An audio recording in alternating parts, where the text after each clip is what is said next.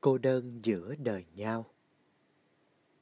Khi người ta không thể cùng nắm tay nhau bước chung trên một con đường, thì hoặc là một trong hai người rẽ sang một ngã khác, hoặc là nên quay lưng lại và bước về hai hướng ngược nhau.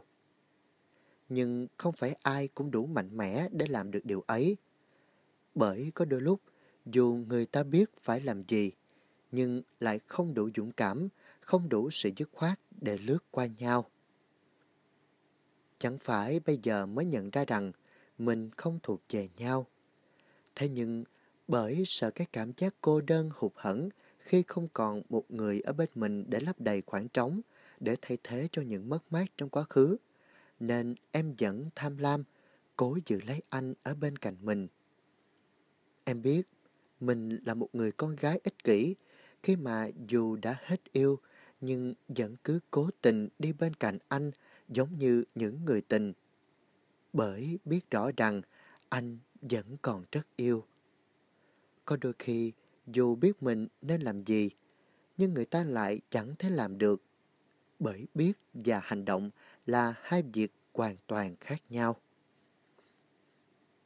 Cả hai chúng ta đều đã trưởng thành, và có lẽ vì thế nên anh cũng đủ từng trải, đủ sự thông minh để hiểu được những điều mà bản thân em đang suy nghĩ.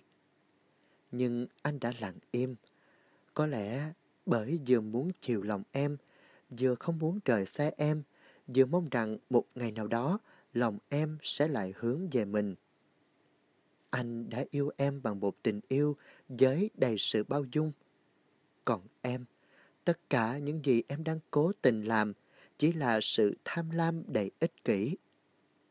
Em sợ rằng nếu như bây giờ buông tay, thì sau này sẽ không bao giờ kiếm được một người nào yêu mình nhiều và thật như anh.